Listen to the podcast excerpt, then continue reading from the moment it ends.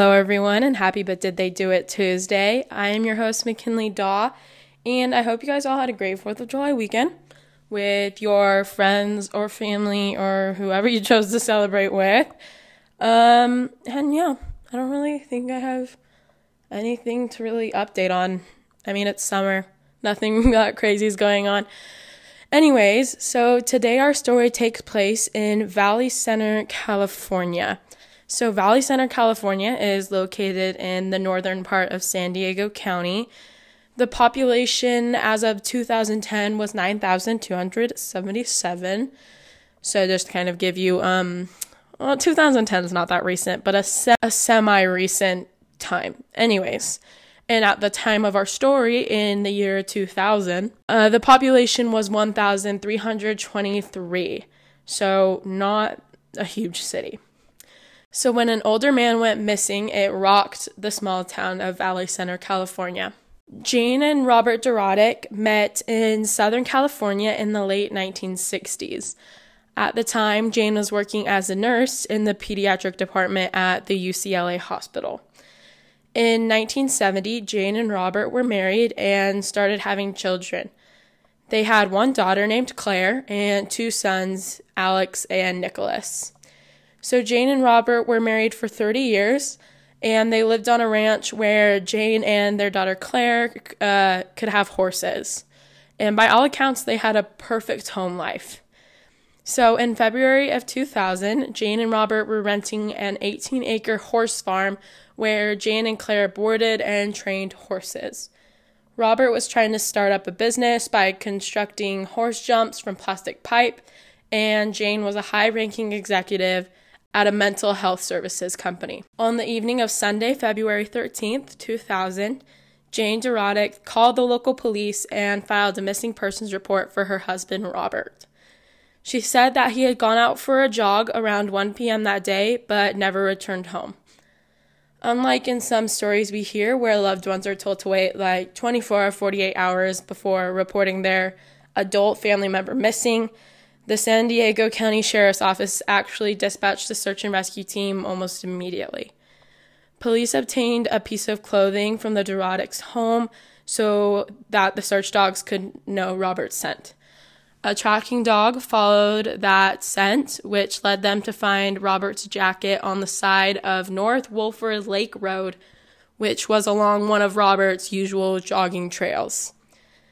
So the next day, uh, which was actually Valentine's Day, which is really sad actually, shortly before 5 a.m., Robert's body was found. So this is all going super fast. He was reported on the evening of Sunday, February 13th. Literally early, early the next morning, they already found his body. So it was found in a heavily wooded area that was less than a half mile from where his jacket had been found. And at first glance, uh, the investigators that who were first on the scene said that they could tell that his skull had been fractured in several places and that he had been strangled because the rope was still wrapped around his neck and there were ligature marks on his neck. So, numerous amounts of people, including investigators, cops, and criminalists with the San Diego Sheriff's Crime Lab, had been in and out of the house from the moment he was reported missing on the 13th until the day after he was found on the 15th. And they even thoroughly searched through the barns and the property. As part of the searches that were happening throughout the large property, a crime lab analyst named Carolyn Gannett walked into the master bedroom wearing only socks. Now, I don't know why that's such an important detail. I just found that kind of weird in the source that I found that on. It said that she walked in only wearing socks. And I just thought that was weird. I'm like, is that really a big deal? Should she have been wearing shoes? Like, I don't know. I don't know why that was such an important detail. Why that was such an important detail. But I figured I'd include it in there just because why not? And this Carolyn lady said that she found a area of the carpet that was near tile that was wet. And she said that she also spotted red stains and she immediately called a detective. After further investigation into this finding, they found what they believed to be many more bloodstains. So they obtained a search warrant, which this part doesn't really make sense to me because they've been searching the house and the property this entire time. So obviously, for them to have been searching all this time, they either had to have a previous warrant or Jane is just kind of letting them search the property. So, why they obtained a search warrant at this time, I'm not exactly sure, but they did anyways.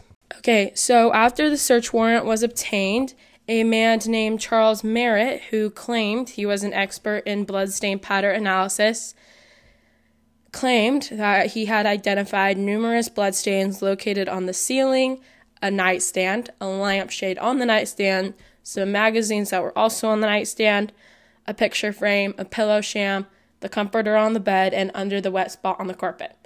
So, bloodstains are found lots and lots of different places. That's it's a lot. So they sprayed those areas with fluorescein. So fluorescein is a chemical that reacts under a blue light to a bunch of different things, including blood. So swabs were also taken from those areas and sent away for testing. Blood stains were also said to be found on the headboard, the bottom of the mattress, the ceiling of the storage room, which was located directly underneath the master bedroom, and on the wall at the bottom of the staircase that led to the main door of the house, and in the bedroom of their daughter Claire. So, this just seems to be an awful lot of blood in lots of random places in the house, and it kind of confuses me because they've said that they've been searching the house several times, right? They came in to get the shirt for the scent and all of that. So, wouldn't you have found those earlier? Um, especially if you were in the house right after. I mean, I guess whoever did it could have had taken time to clean it all up, but still, you think that that would be done like immediately. And they also found a bloody towel, which is also really weird. Why didn't you find that earlier? So, Jane and Robert's two sons, Alex, who was 26 at the time, and Nicholas, who was 22 at the time, arrived on the 15th and they began to make plans for a funeral service. So, the family told investigators that two of their family dogs had been bleeding from a claw injury and the other from an abscess on their snout, and that Robert had recently had a bad bloody nose in the master. So, they believed that this kind of explained these random bloodstains, but there's bloodstains everywhere, apparently. Like, you get a bloody nose, it doesn't get on your lampshade and on the bottom of your mattress. So, so the Ford F 250 truck that Jane used to pull her horse trailers and haul hay was also examined. Carolyn Gannett told the lead detective that she was confident that the tires on the truck matched the tire trucks found next to Robert's body, where his body was found. So on February 17th, 2000, just four days after Jane reported her husband missing, she was arrested for the murder of her husband. So, investigators believed that Jane had essentially beat Robert to death in their bedroom, and then after he was dead, dressed him in his jogging clothes and dragged him down the stairs and out to the garage where she put his body in the back of the truck and then dumped his body in the woods. So, no, I'm going to play devil's advocate here for a second. If you look at pictures of Jane, she is not that big of a lady. Like, I don't think, and you see this a lot. Like, I feel like I hear this in a bunch of different stories. It's like, it, it's heavy. People are heavy, especially when it's just like all dead weight. So she wasn't a very big lady. So how she would have beat him to death, dressed, took the clothes he was wearing off, dressed him in his jogging clothes while he's dead, and then dragging him down the stairs out to the garage and throwing his body in the back of the truck that just seems like a lot for a little lady. And she's like 50, mid 50s at this point. So it's not like she's super like physically fit and young. So all of that seems kind of weird to me. So in May of 2001, Jane's trial began in the San Diego County Superior Court. On May 17th, the prosecutor gave her opening statement to the jury. She said that the murder was just a final act in a long brewing dispute between the couple over money. No surprise there. I feel like that's the motive for literally everything. So, Robert was apparently unhappy with the amount Jane was spending on the horses, even though she did make more money than him. So Robert even filed for divorce in 1997 and they briefly separated. Um, the prosecutor said that because Jane made more money than, than Robert, she would have to pay him alimony. So they're saying this is another uh, like strenuous part in their marriage. But in 1998, they got back together and agreed to keep their finances separate. They had both taken out $250,000 life insurance policies on each other at this point. So she also told the jury of all the locations where blood had been found in the house. She also briefly mentioned that a syringe with traces of acepromazine, which is an animal tranquilizer drug to kind of like um, sedate animals, had been found in the bathroom garbage. She even said that Jane's fingerprints had been found in Robert's blood on the tranquilizer. Even though the prosecution is alluding to the fact that Robert might have been drugged, the drug was never found in his body, and there was no evidence of a pinprick of a syringe found on his body during the autopsy. So, I don't know why. I don't know. That's just kind of random. So they also said that the type of rope that was found around Robert's neck was the same as the rope found at the house as well. And as it turns out, the tires from her truck did match the tracks found where the body was dumped. So it's obvious that the prosecution has lots of evidence, right? And I want to say that it's completely circumstantial. I would say it's mostly solid at this point. And I feel like if I were a member of that jury, I could even be convinced that she did do it.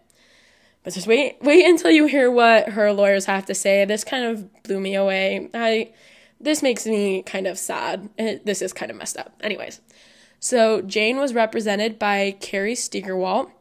So Jane's defense claimed that hey, Jane she doesn't deny that she did she did try to clean up the crime scene. She did do that. But she wasn't actually the person who killed Robert. She was just trying to protect her daughter Claire, who actually killed Robert. Now, that is a pretty bold accusation to accuse your daughter, your own daughter, of murder. And I feel like that's pretty crappy. Like, if my mom was like, no, my daughter did it, I'm like, really? I'm like, I'd be like, well, I didn't do it, so I don't know why you're saying that. You're just trying to, like, kind of, you're just trying to protect yourself. You're not really looking after me. I would be really mad. So Claire Dorotik invoked her Fifth Amendment right at the pretrial hearing.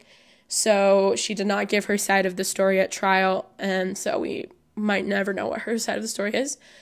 But Jane didn't testify in her defense either.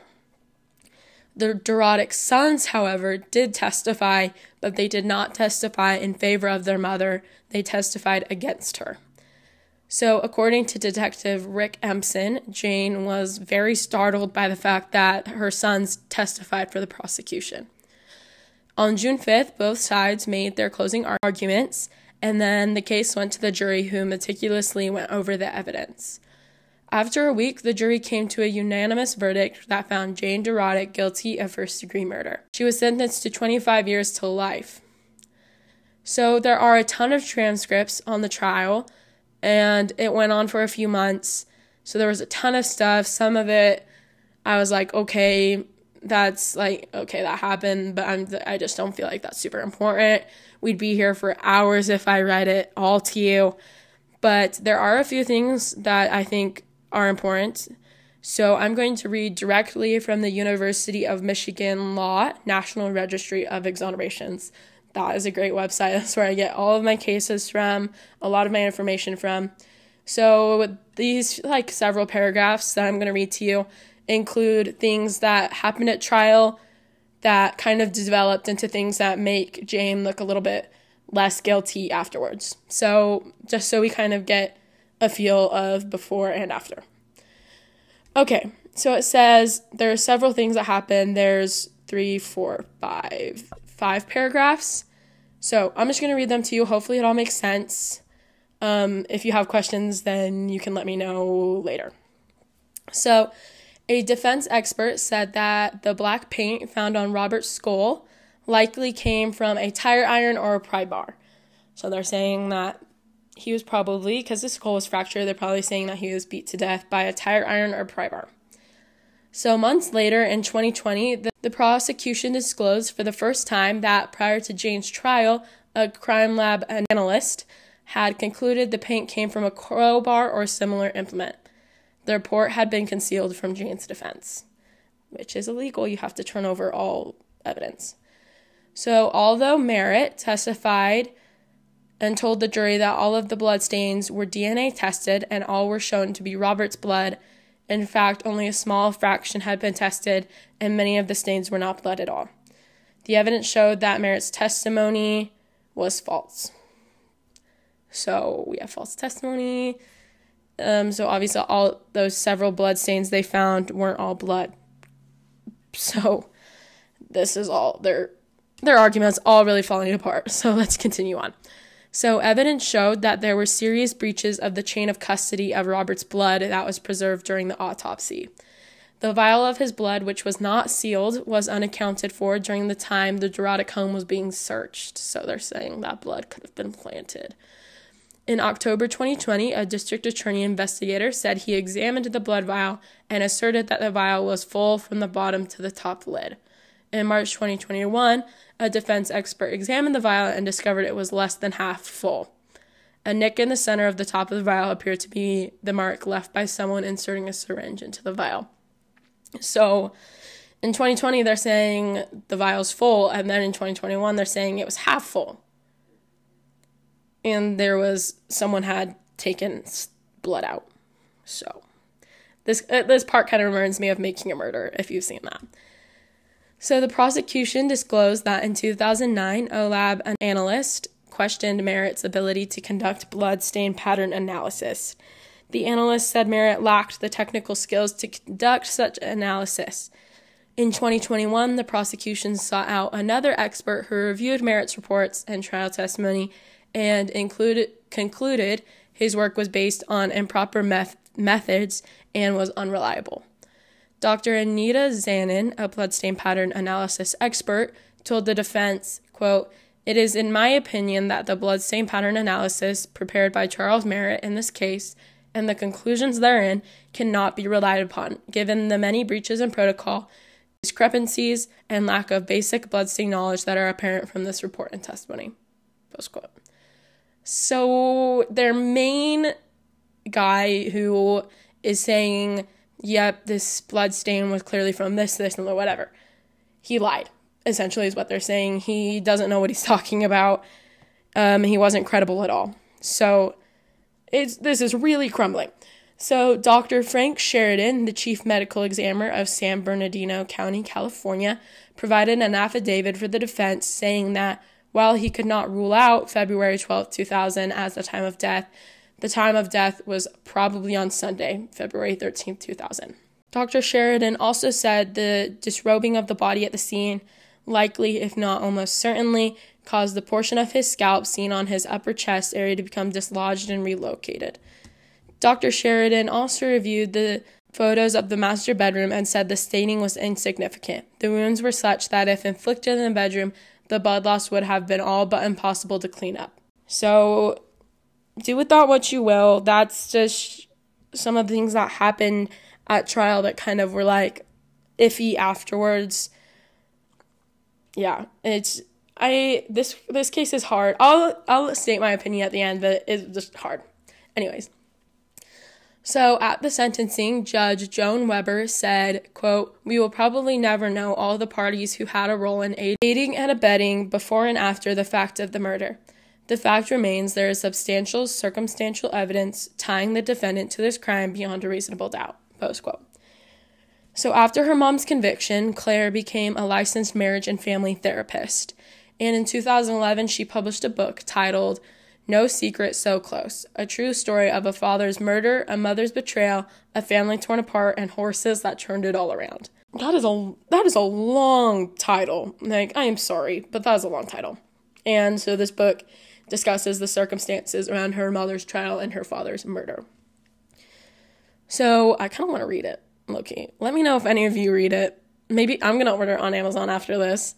So, in a 2015 interview, Claire said, In February of 2000, my father was brutally murdered. A few days later, my mother was charged with the crime. As part of the defense strategy, my mother's attorney accused me of murdering my own father. In reflecting back, I was always fascinated by how, although horrible, I felt as though my experience gave me many gifts. As a practicing therapist, I not only found myself facilitating growth through adversity, but became curious about it myself. Post quote. So, since Jane Dorotik has been in prison, she has become an advocate for prisoners' rights. She also continues to claim she was innocent of her husband's murder. In 2015, she won a motion to have the evidence used in her trial re examined for DNA, but according to the 2017 San Diego Union Tribune article, the results were inconclusive.